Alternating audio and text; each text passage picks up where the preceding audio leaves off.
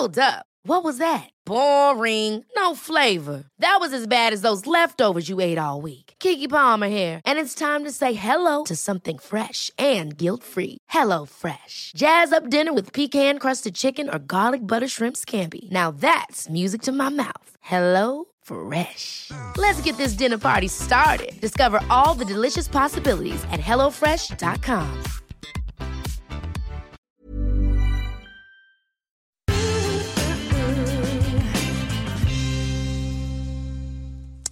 Ja, välkomna tillbaka. Nu är det dags för min salong, nämligen samtal om såna här stora existentiella filosofiska ämnen som alla går att fundera på men inte riktigt alltid finns någon plats för. Men det gör vi här. Och jag har bjudit in Ingela Olsson, välkommen hit. Eh, skådespelare som just nu är aktuell med eh, nypremiär har det varit. Du får berätta. Nypremiär på ett år av magiskt tänkande. Ja, som är en, en monolog skriven av Joan Didion. Du har fått lysande recensioner för den. Ja, det fick jag. Ja, det fick du. Ja, och dessutom eh, är du med i en annan Dramatenpjäs. Jag spelar också Rickard III, eh, Shakespeare, på stora scen. Mm. Då vet du vad det vill säga om de här, det här ämnet idag, för det har man mycket av i teatern, nämligen Ja. kärleken. Och Björn Ranelid, författare som eh, har mycket teman kring kärleken i sina romaner. Mm. Ja, kärleken tänkte vi börja med, detta stora och ändå eh, kanske svårbeskrivna ämne ibland. Vad skulle du säga spontant du associerar till? Ehm, först skulle det är väl det största, Mm. kärleken i varje människas liv. Men också just därför kanske mest svårast att formulera sig kring. För att det vill, hur var man ens försöker sätta för ord så vill det liksom sticka iväg. Och jag är skådespelare och på något sätt, jag jobbar väl kanske mest mellan orden och uttrycker det som man inte kan säga. Vad menar du med att man jobbar mellan? Ja, att man, eh, alltså om det räckte med texten då skulle vi bara kunna läsa Mm. den. Men, eller orden. Utan skådespel, vi, vi är väl i undervegetationen Mm. av orden och, och texten och, och ytan Mm. lite grann. Om, om man säger kärleken, ser du direkt någonting framför dig eller är det mycket mer så där som Ingela säger, svårgripbart? Ja, kärleken är världens största kraftverk. Och samtidigt är den eh, i rörelse ständigt med ljusets hastighet. Och dessutom är kärleken världens viktigaste ord. Ja, på alla språk. Och dessutom talar den alla språk, alla dialekter. Och det är så vackert att kunna säga. Men den inbegriper dessutom andra människor. Så det, kärleken är egentligen inte med substans om du inte inbjuder andra människor. Och då tänker jag på eh, Dalai Lama som har sagt att du måste älska dig själv för att kunna älska andra. Och det är nästan lite förbjudet känner jag i vår kultur. Man, det låter som att man är självupptagen, man ska älska sig själv. Men han säger att det är en fullständig nödvändighet. Men jag kan förstå, för jag tror att om man ska kunna odla kärlek i sig själv så måste man ju ha blivit bemött av det någon gång. Ett barn som aldrig har fått kärlek vet ju inte vad det är för någonting. Ett barn som man inte ler emot, till exempel, som har varit på barnen, vet inte hur man ler. Man, man lär sig det utifrån. Så på det sättet, man måste väl... Det måste ju börja där någonstans. Sen håller jag med dig, älska sig själv, det Det är lite förbjudet. Ja. Men är det inte, jag brukar tänka på så där som det är på flyget. Man får såna instruktioner. Först, det tyckte jag var så konstigt när man flög med sitt barn Ja. första gången. Först ska du ta den där Ja, syrmasken på dig själv. för dig själv Ja. för att kunna rädda ditt Ja, barn. det. Och det är lite så det är att om man inte vet hur man älskar sig själv så kanske man inte har förmågan att älska andra. Nej, men jag, så tror jag verkligen att det är. Vad vi nu lägger i det ordet att älska sig själv, eller att omfatta sig själv eller på något sätt försöka ta emot sig själv och sen för att kunna ta emot någon annan människa. Fast kärleken är ju väldigt... eh, Är det att ge eller är det också att kräva underförstått någonting tillbaka? Det är ju inte enkelt som vi sitter och beskriver. Nej, alltså vänskapen är ju dessutom reciprok, ömsesidig. Du kan inte på ett egentligt sä- sätt säga att du är vän med någon som inte är vän tillbaka. Däremot kan du älska någon som inte älskar dig tillbaka. Däremot vill jag inte använda verbet kräva när det gäller kärlek. För kärleken är ju självuppoffrande, dessutom är den dimensionslös. Alltså vi kan ju höra ett kanonskott, det låter mer än en, en kyss och en kärlek. Men kärleken har längre efterklang. Och kärleken är dessutom på det sättet alltid inbegripen i, i barnen som föds. Jag har ju liknat barnen vid pilar som träffar framtiden i hjärtat. Alltså världens framtid och världens räddning, om jag får använda det uttrycket, är kärleken och omsorgen. Jag skulle vilja inte rätta Dalai Lama, för det kan jag inte göra, för han är klokare än vad jag är. Men jag skulle vilja säga att lära känna sig själv istället för att älska sig själv. Och lära Varför kan man inte älska sig själv? Jo, det kan man göra, men det kan inbegripa då att man lär känna sig själv. Det är klart man kan älska sig själv, men alltså, jag älskar inte mig själv. Men däremot så försöker jag lära känna mig själv. Och genom att jag lär känna mig själv så har jag en kan lite bättre förmåga att eh, empatiskt och ställföreträdande ta in människors sorg, smärta och lidande. Jag tror att mänsklighetens framtid kan man nog säga står och faller med en eh, inlevelseförmåga i krigets offer, i barnen, i lidandet, mm. i sorgen och smärtan. För, för kärlekslöshet, en del upplever ju att livet eh, det saknas precis det här. Det finns mm. ju många, många ensamma människor. Och då är det precis som att då blir kärleken nästan någonting som man måste ha för att räknas. Mm. Jag är en sån där som inte är värd att älskas. Nej, som inte fick det där. Nej, som inte fick det där viktiga. Men så det här kärleken till eh, det motsatta könet eller samma kön det är väldigt enkelt. Det går att älska mycket mer, tänker jag. Ja, det finns ju alla former. Mm. Och barnen som du nämnde, eller vi pratade om barnbarnen förut, mm. eller mm. vänskap också. Mm. Det är ju någon typ av kärleksrelation absolut, i det. Absolut. Jag tänker också att det, kärlek är också i hög grad praktisk, det är ju handling. Mm. Nu är vi i vår tid, tänker jag, så säger vi säger ju till våra barn jag älskar dig och jag älskar dig. Och vi, alltså, vi är mycket ledigare med det mm. ordet än vad mm. jag tänker på min eh, pappa till exempel som inte lever längre. Liksom, där, han, han, hade, nej, det. han använde inte det ordet. Mm. Men, var det för laddat? Kom han för nära? Alltså, det kanske har säkert både med personlighet att göra och, och klass. Och, alltså, eh, sådana saker att göra mm. också. Att man, man eh, förhäver sig inte. Utan man men det är det intressant att man bara mm. känner så. Ja. Att det är att förhäva ja, sig. Att säga till men, men därmed sagt, det betyder ju inte att inte jag visste eller vet Nej. att han älskade mig. Det är det jag menar. Det är, hand, det är, det det är handling att finnas där mm. och att, att möta upp. Och, eller hur? Men det, är, det är lite, ligger någonting i det där att det ändå är ett laddat ord för mm. många människor. Absolut. Alltså kärleken törstar ju som verb efter ett ackusativobjekt.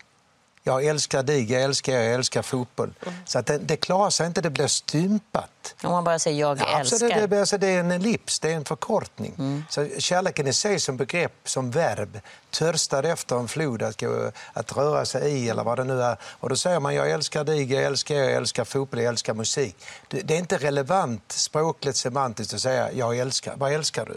Mm. Så frågetecknet måste bli en punkt eller ett utropstecken. Mm. Och det är så vackert att kunna säga att det har världens största träffyta också. Kärleken har världens största träffyta. Sen kan man säga att det går inflation i det. Man säger att man älskar cornflakes eller, mm. eller en biff. Mm. Eh, och då har det inte samma tyngd och substans. Och, så du tycker man ska vara lite mer sparsam nej, när man säger absolut, Nej, absolut. Jag tycker man ska få lov att vara djärv. Man ska vara som en, en cirkusartist i, i trapetserna. Men det, alltså, när jag dröjer vid det, när jag undervisade i filosofi i 12 12 så hade jag med detta, men jag kunde också prata om matematik eller om sannolikhetslära. Man kan prata om kärleken till matematik också. Men för mig har den störst betydelse när du inbegriper andra människor och framförallt när du värnar andra människor. Och då tror jag att man måste utgå från att man lär känna sig själv. Annars kan man inte identifiera vad kärlek är och inte sorg heller och smärta. Många människor som är borta i livet har aldrig varit så tydliga och pregnanta som när de har dött. Nej, då har man väldigt... Det är därför man skriver nekrologer. Alltså, mm. Människor blir väldigt tydliggjorda när de är döda. Mm. Alltså, jag har aldrig sett liv och död som motsatser. Alltså det är ju frön i marken och jorden. Men vad beror det på då? Det är lite grann som din pappa, att när någon lever då är det mycket svårare för många människor i alla fall att uttrycka alla de här starka känslorna, i ord i alla fall. Och sen kan man se, läsa dem i en nekrolog eller höra om vid en begravning. Det är ganska typiskt. Ja, det finns en, en blygsel runt det. Men det är väl också... Jag tänker när jag spelar den här föreställningen Ett år av magiskt tänkande som handlar om död och mm. förlust. Ibland kan det också vara lättare att formulera sig kanske runt kärleken eller saknandet eller beroendet efter en människa när inte den personen finns längre. Mm, varför då? Därför att det, alltså det finns ju något oerhört akut och, och närvarande. Och han, det, kärleken är ju bara där. Vi behöver inte formulera oss kring det. Den finns där mm. mellan oss. Mm. Men plötsligt rycks den där personen bort eller då, då uppstår ett hålrum. Mm. Och då fyller man det Ja. med det man saknar. Ja. Eller i alla fall, det kan, då kanske man börjar formulera sig kring det. Tror ni att, att kärleken ser olika ut beroende på om man är gammal eller ung? Det vill säga om man träffar någon, eh, om man som en gammal människa förälskar sig i någon. Tror ni att den i sig ser likadan ut, den känslan, som när man var ung? Ja, jag tror det. Alltså, gam... Ja, det tror jag verkligen. Man kan ju höra om människor som eh, förälskar sig på ålderdomshemmet. Ja. Absolut. Kanske man är mer, än mer aktsam för man är medveten om dödens närhet. Eh, Kanske Det man- finns en ysterhet hos unga människor när man blir förälskad eller älskar. För man tänker att livet är hur långt som Ja. helst.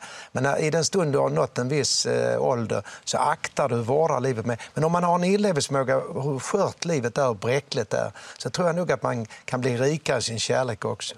För då, man går i livets skola, man går i en slags universitet som aldrig tar slut. Jag betraktar mig själv som en kronisk och obotlig lärjunge i kärleken. Alltså jag vill inte vara i närheten av något som har med fullärdighet och fullkomlighet att göra. De tre största sorgerna för mänskligheten vore människan vore odödlig, vilken sorg. Människan vore fullkomlig, vilken sorg. Och kära Malou, om vi visste livets mening så är det ju en matris och en all- algebraisk form som du ska eh, eh, leva upp till. Och i den stund du inte kan leva upp till det så saknar du någonting. Så livets mening är den mest enfaldiga fråga jag kan tänka mig. Däremot så kan jag tänka mig att de, när de frågar mig, jag fick frågan av en kvinna i P1 i förra veckan, eh, Katarina Harder, och säger vad är livets mening? Ja, livets mening är processen.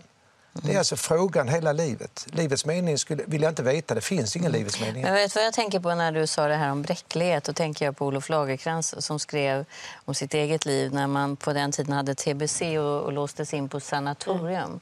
Ofta unga människor. Och då lämnade man livet utanför för man trodde att man skulle dö och aldrig skulle komma ut därifrån. Och då älskade man av en sån kraft som man aldrig hade vågat Ja, ja. utanför. Ja, ja. För då hade man inte heller något ansvar. Nej. Nej. Och någon typ av tidsbegränsning. Ja, tidsbegränsning. Men det, det tror jag skiljer också kanske när man är ung. Jag tror känslan är ju lika stark Absolut. tror jag, i Mm, bröstet absolut. eller magen oavsett ålder. Men med stigande erfarenhet och det, så vet man ju att man kanske är lite mer varsam när man träffar någon lite senare i livet. Hörrni, vi har fått eh, tittarfrågor och en av frågorna lyder så här. Hej, mitt namn är Ahmed. Eh, Jag undrar vad är egentligen meningen med att jobba? Det är en Den bra är fråga. kul för att han står mitt i jobbet där med. Absolut. Det är bra. Ska du börja, Ingela? Alltså jag tänker många saker så här omedelbart när jag, när jag hör det. Och, eh, för, och vi kanske här kan tänka ibland att jag jobbar för mycket, jag borde eh, lugna ner mig lite, jag borde ha lite mer tid för mina barn eller min fru eller min man eller vad det nu är. Men för en person, eller i dagens läge när så många människor faktiskt inte har arbete så vi har ju, vet vi att man kan ju tappa totalt fotfästet. Totalt riktning i livet.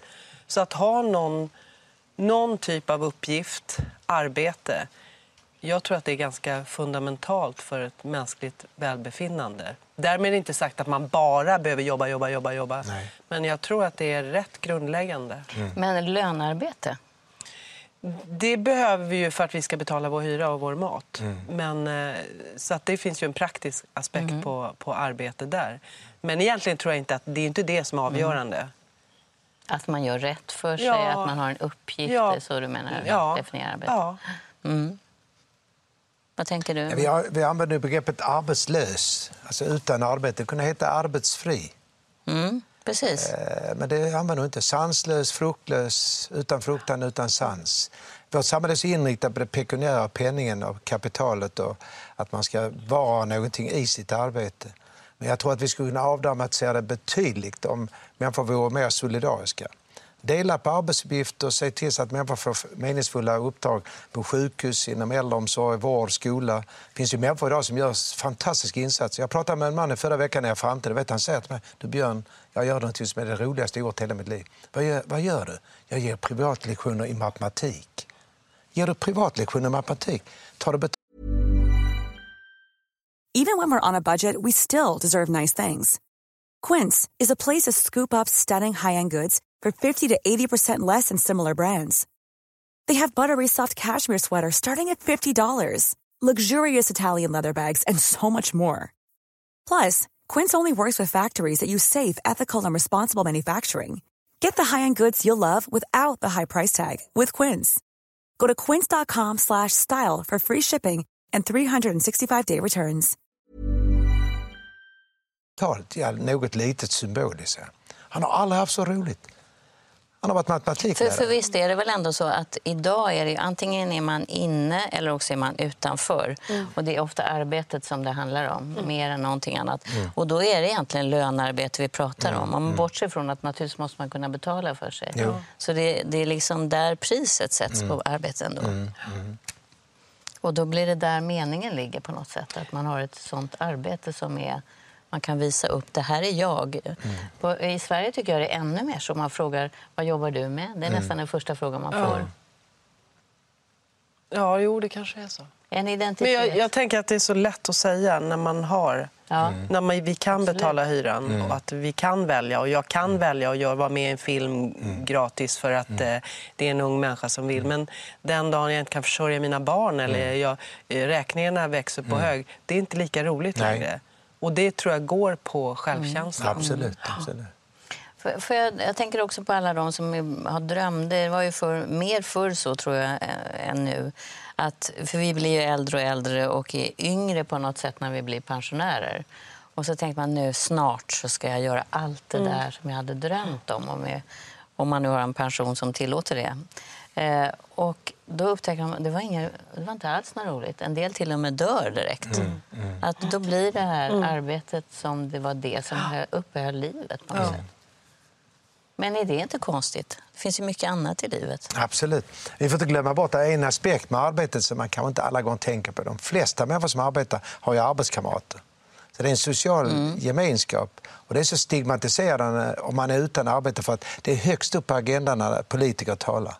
Det är nämligen om, du, om vi klarar av arbetslösheten, att vi ser till att få sänka det från 8 till 4 Man talar om länders kapacitet och likviditet och bruttonationalprodukt utifrån arbete. Kunde vi avdramatisera detta något lite och dessutom visa på medmänniskorna att arbete behöver inte innebära att du är värd mer för att du har en, en titel som är professor eller vad det nu kan vara för något. Vi borde gå bort ifrån detta, men det är inte lätt. Alltså det handlar om att skola människor i en slags insikt i vad det är att leva. Du skulle kunna, till och med kunna säga att mitt arbete är att jag är till för, för eh, mina medmänniskor. Om man så är präst eller du är diakon. Men vi har en sådan oerhörd eh, slagsida i vårt samhälle att du är värd mer om du har ett visst yrke eller en viss titel. Och detta kan man skola ungdomar Och jag ska dessutom säga ungdomarna är mycket klokare än vad 60, 70, 80-åringar. För jag vet med mina egna barn, om de diskar, och de, de städar eller de är på ICA, det har inte samma betydelse längre. Och det är inte lika eh, stigmatiserande och eh, de blir inte lika stämplade om de till exempel är utan arbete och gör en resa i Europa. Det är en, ett hopp för mig. Men är man inte däremot stämplad om man går och söker och söker och får ett nej efter nej efter nej, då blir man, det blir väldigt tydligt en fingervisning om att du är ingenting värd. Ja, det tror jag med.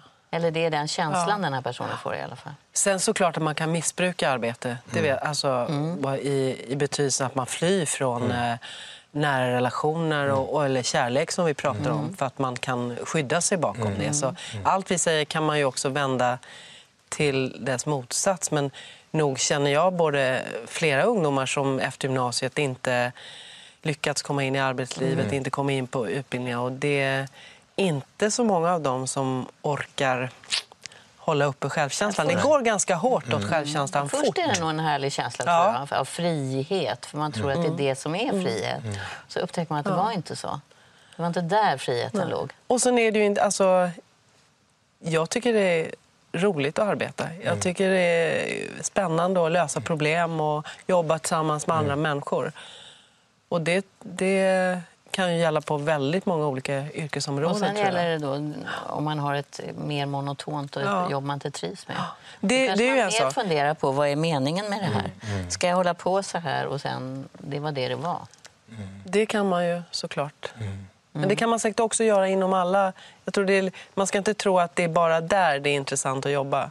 Utan även på ett ställe som kanske utifrån verkar monotont så tror jag man kan hitta oerhört eh, stark mening i det, eller meningsfullhet och med arbetskamrater och att lösa de specifika uppgifterna Mm. på bästa sätt. Och där kommer man tillbaka till Ja. meningen med livet. Det gäller verkligen att vara i det man gör och hitta meningen med det. Ja. Mm. Och någon slags stolthet i att det här gör jag och det här ska jag göra riktigt Mm. bra. Helt oaktat vad det Ja, nu är för någonting. precis. Där kan ju varje människa hitta någon... Mm. Hörrni, vi har en annan spännande tittarfråga. Ja. Hej, jag heter Olle. och jag undrar hur vet man egentligen eh, att man lever ett liv där man är ärlig mot sig själv? Och eh, inte ett liv där eh, man lever ett liv så som andra förväntar sig att man ska göra. Mm, jag ska repetera, det var lite dålig eh, ljudkvalitet. Hur vet man att man lever ett liv där man är ärlig mot sig själv och inte ett liv där man tror att andra förväntar sig att det är så här man ska leva? Ja, alltså, Passar. Det passar. Ja, det passar. Jag, jag skulle vilja säga så här att eh, det är också en skola för mig. Jag sa ju tidigare att jag är en kronisk obotlig lärjunge i allt som gäller livet. Och att jag vill vara barnslig. Jag har sagt att det sista brevet som skrivs till en gammal människa har barnet inne med henne som avsändare. Att underhålla sitt barn och inte hålla barnet i fångenskap. Och det innebär också när du talar här om, om hur vet man är äkta. Ja, det är att du har andra människor omkring dig som är en slags facit och, och likade. Att du inte har dubbel bokföring. Du är en person hemma mot barn och familj och sen är du annorlunda när du träffar andra människor. Om du ständigt övade dig en av världens svåraste konster, att inte ha dubbel bokföring. Många anklagar mig när jag är ute för att, att jag ställer upp på det och jag gör detta och du, du gör, ställer upp på de sammanhangen. Ja, men det är därför att mina elever som jag hade, de har sagt, bland annat en som var med i ett tv-program, eh, jag kan säga vad han heter, Per Larsen. Björn var likadan när han undervisade i filosofi som han är nu. Och det har jag aldrig tänkt på, därför jag tittar inte på mig själv på det sättet. Men det är väl en av de vackraste meningar jag har hört om hur jag är som människa med alla mina fel och brister. Att jag har inte dubbel bokföring. Det är därför Det vill jag... säga att du inte lever för vad andra skulle... Nej, nej, nej. Och jag efter så, vad andra jag, tycker om nej, dig. Jag är så otaktisk också. Jag vill inte vara taktisk. Alltså, mitt liv skulle vara betydligt fattigare om jag vore taktisk. Taktiskheten innebär en intellektuell kalkyl hur jag ska vara för att du ska Mm. tycka om mig. Eller du ska tycka om mig. Men att utsätta sig för barnsligheten inom dig själv, alla dina tillkortakommanden och bräcklighet, gör just att man, du blir en bättre skådespelare. Du har en st- st- Mm. bättre sätt att leva in i andra människor.